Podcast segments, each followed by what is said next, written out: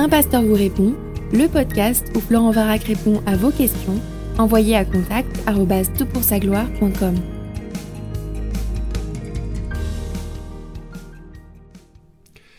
La question est posée. Bonjour Florent, je me suis assuré que tu n'avais pas déjà répondu à cette question dans la liste. Je fais partie du conseil d'anciens de mon église. Nous nous posons des questions sur la possibilité de confier la charge d'ancien à un frère qui en aurait les aptitudes mais qui est divorcé et remarié. Y vois-tu, d'après la parole, qui n'en parle pas très explicitement, un obstacle? Témoignage public, exemple dans l'Église. Je sais que le sujet est compliqué et dépend de l'histoire et des conditions du divorce de la personne. Ce n'est pas l'endroit ici pour tout expliquer, mais quel est ton avis là-dessus? Merci et bon courage avec tout ce courrier sur le blog. Écoute, merci pour ta question, question délicate s'il en est. Alors j'ai parlé dans le podcast précédent des conditions de nomination ou euh, du, processus de nomination d'un ancien. Ce serait probablement un bon complément à ce podcast pour ceux qui n'écouteraient que celui-ci. Ce serait bien de revenir en arrière et d'écouter le précédent en même temps. Merci aussi d'avoir euh, pris le temps de vérifier que ce n'était pas dans la liste. Je signale d'ailleurs qu'il y a une table des matières thématiques qui est proposée euh, sur le site de toutpoursagloire.com, vous allez sur ma page, mes podcasts, et là vous découvrez, euh, vous pouvez cliquer, télécharger ce, fichier qui vous renvoie sur euh, toute une série de tous les podcasts qui ont été réalisés, mais qui sont classés par thème. Ça permet de gagner du temps et ça permet aussi d'approfondir sa connaissance sur un sujet. Alors, la bonne réponse à ta question, c'est bien sûr la réponse de ton Église ou la réponse de ton union d'Église s'il y a eu une réflexion menée à ce sujet. Je suis un fervent partisan de cette conception qui fait euh, que les anciens de l'Église sont les responsables, vraiment euh, les porteurs d'autorité en quelque sorte de, euh, de, l'Église, et que les blogueurs ne sont là que comme des enseignants qui peuvent apporter un éclairage, mais je voudrais vraiment pas que ce podcast soit en décalage avec les positions totalement légitimes qui pourraient différer, notamment sur ces questions éthiques, d'une Église à l'autre. Alors je te livre mon avis, à mon avis cet avis euh, se décline en fonction de six variables. La première de ces variables, c'est comment on comprend les critères de nomination d'anciens que l'on trouve en 1 Timothée chapitre 3 et en Tite chapitre 1 euh, verset 6 euh, et, suivant. Je précise également que tous ces textes parlent d'anciens et d'évêques, et comme on l'a vu la dernière fois, les termes sont synonymes. L'ancien, c'est plus la, maturité dont il est question, et puis l'évêque, c'est plus la fonction dont il est question, il veille sur. Mais il est dit donc en 1 Timothée chapitre 3 verset 2 ainsi qu'en Tite chapitre 1 verset 6 que l'évêque doit être le mari d'une seule femme. Alors comment comprendre cette expression? C'est la deuxième exigence euh, qui est listée dans le même ordre. La première c'est qu'il doit être euh, euh, irréprochable, on y reviendra. Mais comment, comment s'articule cette notion d'être mari d'une seule femme? Selon un commentateur, c'est l'expression la plus compliquée que l'on ait dans l'ensemble des épîtres pastorales. Donc c'est dire à quel point il peut y avoir de la marge dans l'interprétation. Il y a généralement quatre options sur la compréhension de, de cette expression. La première, c'est qu'il doit être marié. C'est pas simplement euh, qu'il doit être marié avec une, seule femme, c'est qu'il c'est une nécessité. Euh, il ne peut pas être célibataire. Alors bien sûr, c'est un problème parce que Paul et Timothée n'étaient pas mariés, semble-t-il, du moins du temps de leur ministère. Alors ils ne pourraient pas être anciens. C'est un peu surprenant par rapport à leur fonction. Et puis 1 Corinthiens chapitre 7 nous montre que le célibat est un appel particulier du Seigneur et qu'il serait totalement légitime que quelqu'un soit ancien et célibataire. Autre piste, ce serait un rejet de la polygamie le fait d'avoir des femmes ou des concubines, et ou, on pourrait dire, euh, et que l'Ancien Testament met en avant, comme dans le Nouveau Testament, cet idéal d'un homme, d'une femme, d'une vie, euh, qui cheminent ensemble. Il est vrai que le monde grec n'était pas très porté sur la fidélité. Démosthène dit Nous gardons nos maîtresses pour le plaisir, les concubines pour les soins quotidiens du corps, mais les épouses pour nous donner des enfants légitimes. Dans un tel contexte, on comprend pourquoi l'apôtre Paul met des conditions assez contraignantes. Euh, celui qui a la charge d'ancien ou d'évêque euh, doit avoir une certaine moralité euh, que l'Église puisse observer en contraste avec l'ambiance du monde de son époque. Mais ce n'est pas vraisemblable que ce soit là la, thématique ou le, souci principal de Paul. La raison est que l'on a une expression similaire à propos des veuves. 1 euh, Timothée 5.9, or il n'existe aucun signe de polyandrie, c'est-à-dire une femme qui aurait plusieurs maris. Donc ça, conduit à, à, rejeter un peu cette idée qu'il serait euh, là, il y aurait là une question de, rejet de la polygamie.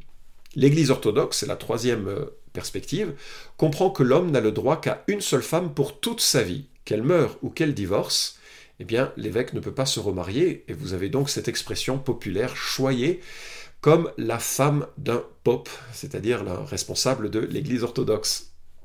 Alors c'est un peu, un peu terrible comme expression aussi, mais bref. Le problème de cette interprétation, c'est ce que la Bible dit du veuvage, par exemple, et que la personne qui est veuf est libre de son engagement précédent et qu'il semble totalement légitime qu'il puisse contracter une autre alliance de mariage à la lumière de Romains chapitre 7, verset 3. Euh, une autre piste considère que la notion de divorce et de remariage serait en jeu et d'où ta question. Alors moi je te propose euh, une autre perspective qui est celle de Gordon Margery qu'il expose dans son guide pratique du travail pastoral qui est publié aux éditions Clés. Et voilà ce qu'il dit.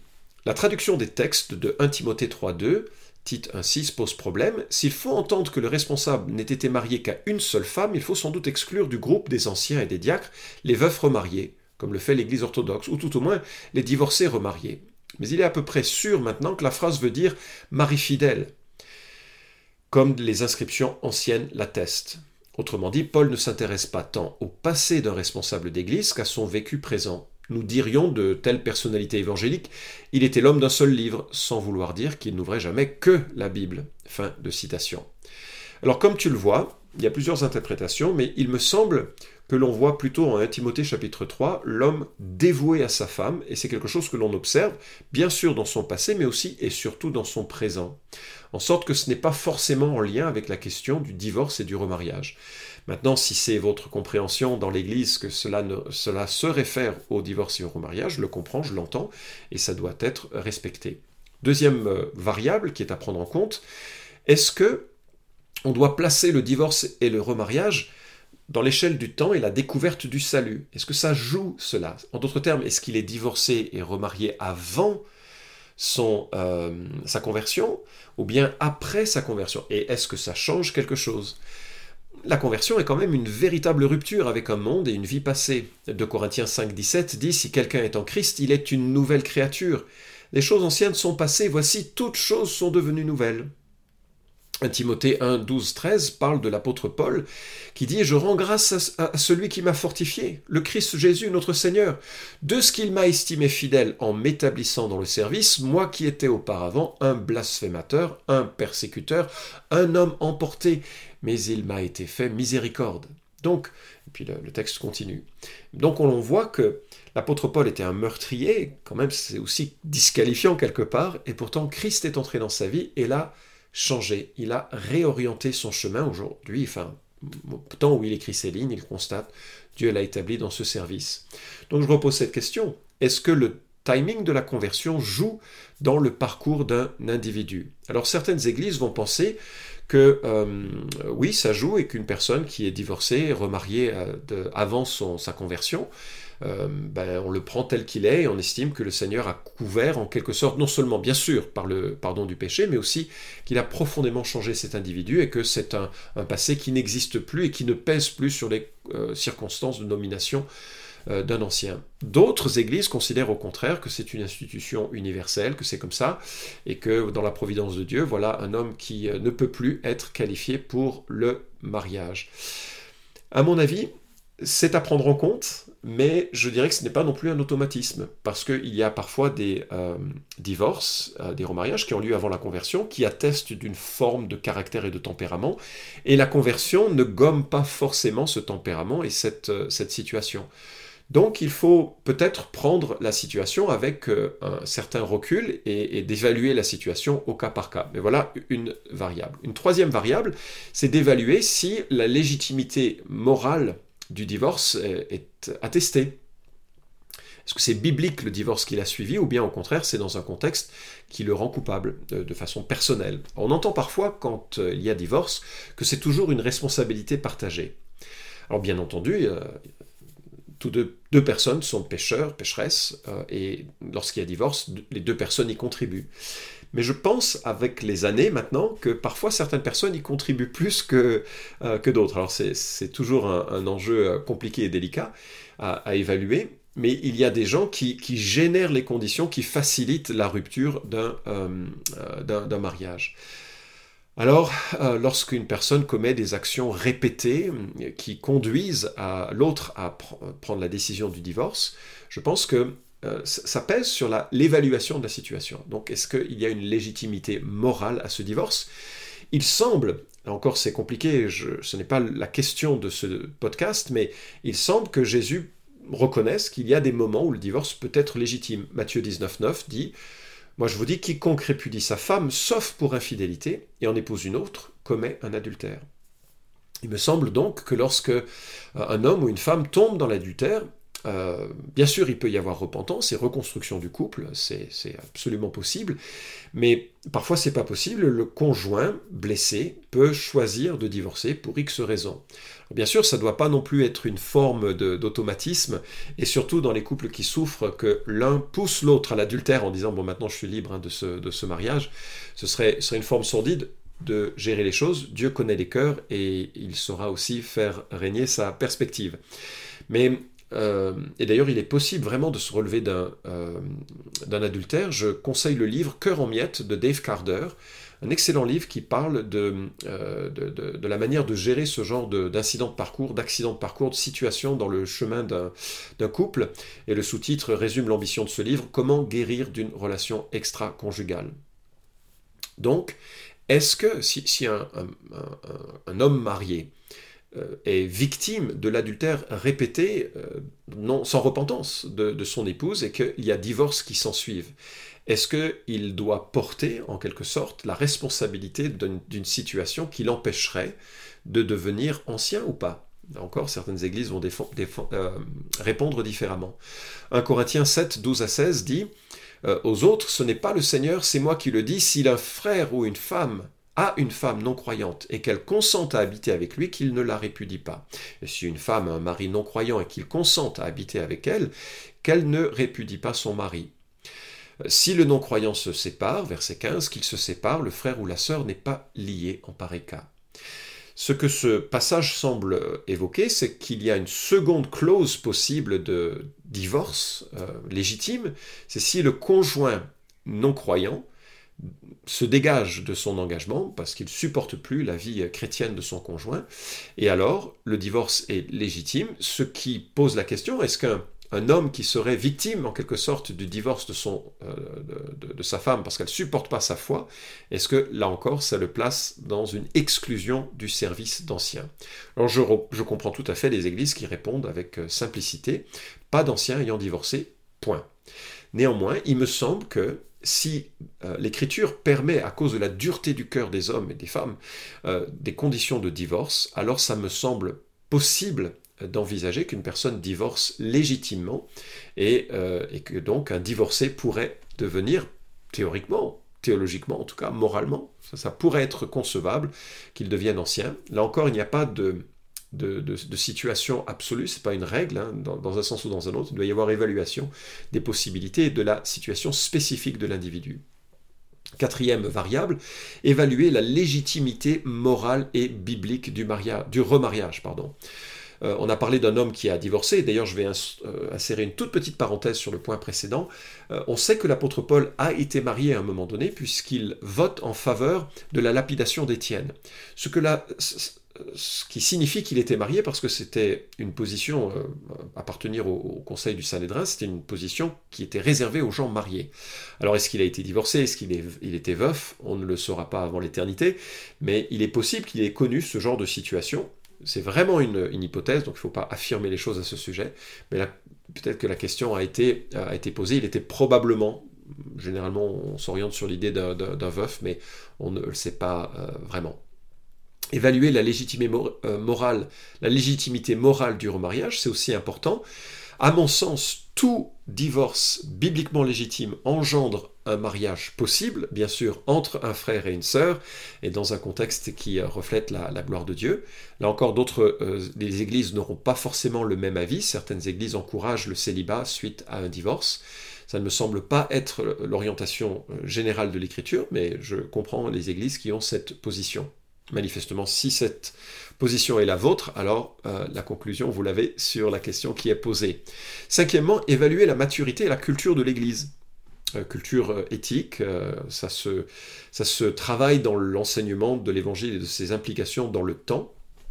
Et comme la Bible dit, et c'est le premier critère qui est évoqué, qu'un ancien doit être irréprochable, irréprochable, c'est pas qu'il doit être parfait, parce qu'à ce moment-là, il n'y aurait pas d'ancien, c'est simplement qu'on ne peut pas lui faire son procès. C'est-à-dire que ses péchés sont à la lumière, il les, a confessés, les frères et sœurs savent ce qu'il en est de l'individu, il, vit une vie qui, euh, est faite de, bien et de mal, mais il est vraiment résolument orienté sur le bien, il est vraiment un homme que l'on a envie de pouvoir euh, écouter dans l'enseignement et suivre dans l'exemple. Alors, euh, est-ce que l'Église est capable de voir un homme divorcé, remarié, enseigner, prendre part au conseil conjugal Oui ou non? Ben Ça, c'est difficile à évaluer. C'est une question de maturité euh, éthique de l'Église de maturité, je ne veux pas le dire dans un sens positif ou négatif selon la décision qu'elle pourrait prendre, mais certaines personnes ont une vision très très binaire euh, sur cette question et ça sera, ça sert à rien de casser l'Église pour permettre ce genre de choses. D'autres euh, églises ont une conception de l'évangile et de la rédemption plus nuancée sur cette question, et donc il faut prendre en compte cette variable, comment l'Église va réagir parce que si ça crée une division, encore une fois, je pense qu'il y a une sagesse de, tactique, en quelque sorte, qu'il faudrait au préalable, porter un enseignement assez approfondi sur ce que c'est que le mariage, sur ce que c'est que le divorce, sur ce que c'est que le remariage, de ses clauses, de ses possibilités, de ses options, et d'aider l'Église à cheminer sur cette réalité. Et puis sixièmement, et enfin, et ce sera le dernier point, comprendre les directives de l'union d'Église. Euh, très certainement, c'est une directive qui, ou en tout cas une réflexion qui a été menée par d'autres églises, par euh, euh, l'Union, et c'est pertinent de pouvoir s'appuyer sur les recommandations qui sont faites afin d'éviter de réinventer la roue à, chaque, dilemme moral et, théologique. Et donc, c'est voilà, pertinent de, respecter cet engagement on peut toujours faire évoluer les choses. Dans, notre église à Lyon, par exemple, à Villeurbanne-Cusset, ce que l'on a fait, c'est qu'on a euh, formulé des positions morales. Par exemple, dans quelles conditions est-ce que l'on permettait à un couple d'avoir une célébration euh, à l'église? Donc ça, parfois, il y, a, des, questions à ce sujet. Donc on a formulé des, euh, des positions des anciens et on a pris soin de dire que ces positions n'étaient valables que 5 ans ou 10 ans, je me souviens plus maintenant, 5 ans je crois, de manière à ce qu'il n'y euh, ait pas la notion que voilà ce que la Bible dit, point barre. Non, la, Bible, elle est éternelle, et puis nos positions, euh, elles sont susceptibles d'évoluer avec les lumières que l'on a au fil du temps. Donc c'était des positions temporaires, mais qui, qui aidaient à faire en sorte que l'on ne prenait pas des décisions un peu à la tête du client ou de façon un peu spontanée, mais qu'on avait réfléchi en amont à ces, à ces thématiques et, que l'on euh, cheminait petit à petit avec, euh, avec, euh, avec des principes. Voilà. Alors tu me demandes mon avis, je, je, te le donne. Personnellement, il ne me semble pas qu'un divorcé remarié soit forcément exclu de la fonction d'ancien. Mais je comprends une église qui aurait une position inverse. Je crois qu'il y a des paramètres qui doivent être pris en compte, qui concernent l'individu euh, en question, son chemin, son parcours, puis aussi les leçons qu'il en a tirées, et aussi euh, l'étendue du rayonnement de, son, euh, de, la situation qui a causé son, mariage et son, pendant son divorce et son remariage. Il y, a, parfois des situations qui sont un petit peu compliquées ensuite à gérer. donc je n'aurais pas, pas un avis tranché là-dessus, mais je ne verrais pas donc que ce soit un absolu non. Je cite pour terminer pour de vrai l'exemple d'Augustin. Il a vécu une vie de patachon, il vivait avec une femme qui était sa concubine, ce qui était totalement euh, légitime à l'époque. Il avait un fils avec, euh, elle. Et euh, lorsqu'il s'est converti, il, il s'est débarrassé de sa femme et de son enfant, ce que je trouve est problématique. Et puis il a mené son, ministère, euh, alors en, homme, en tant qu'homme euh, célibataire ensuite, euh, comme il a beaucoup de gens un peu qui, font le, pendule hein, à droite ou à gauche lorsque lorsqu'ils vivent dans la débauche, qu'ils viennent à Christ, ils sont dans un hyper rejet de, tout ce qui serait, qui avait été, qui était associé à une, vie sale à, leurs yeux. C'est souvent le cas. Et ce que ça m'amène à considérer en tout cas, c'est que homme ou femme, marié, célibataire ou divorcé, remarié, on a tellement besoin de grâce parce qu'on a tellement été euh, dans une situation où on avait besoin du pardon qui est en Jésus-Christ. La bonne nouvelle, et c'est peut-être euh, là-dessus qu'il faut terminer, c'est que Jésus est mort pour nos péchés, pour que nous soyons justement déclarés justes devant lui, que l'on puisse euh, avoir toujours l'opportunité, le privilège de repartir à zéro. Si quelqu'un est en Christ, il est vraiment une nouvelle création, que personne ne se sente enfermé par un passé pesant, même si c'est vrai, parfois notre passé ben, nous ferme certaines portes de service, mais plein d'autres portes du service peuvent être ouvertes néanmoins et rester ouvertes parce que la grâce de Dieu a couverte euh, toutes les imperfections euh, de notre vie, de notre âme, et il attend que nous mettions en pratique maintenant ce salut dans nos vies jusqu'à ce que nous entendions de sa part que nous sommes accueillis dans son royaume où il n'y aura plus ni péché, ni souffrance, ni quoi que ce soit de semblable. Vous pouvez suivre cette chronique hebdomadaire Un pasteur vous répond sur SoundCloud, iTunes et Stitcher Retrouvez les questions déjà traitées sur toutpoursagloire.com. Si vous aimez ce podcast, merci de le partager sur les réseaux sociaux et de laisser une note sur iTunes. À la semaine prochaine!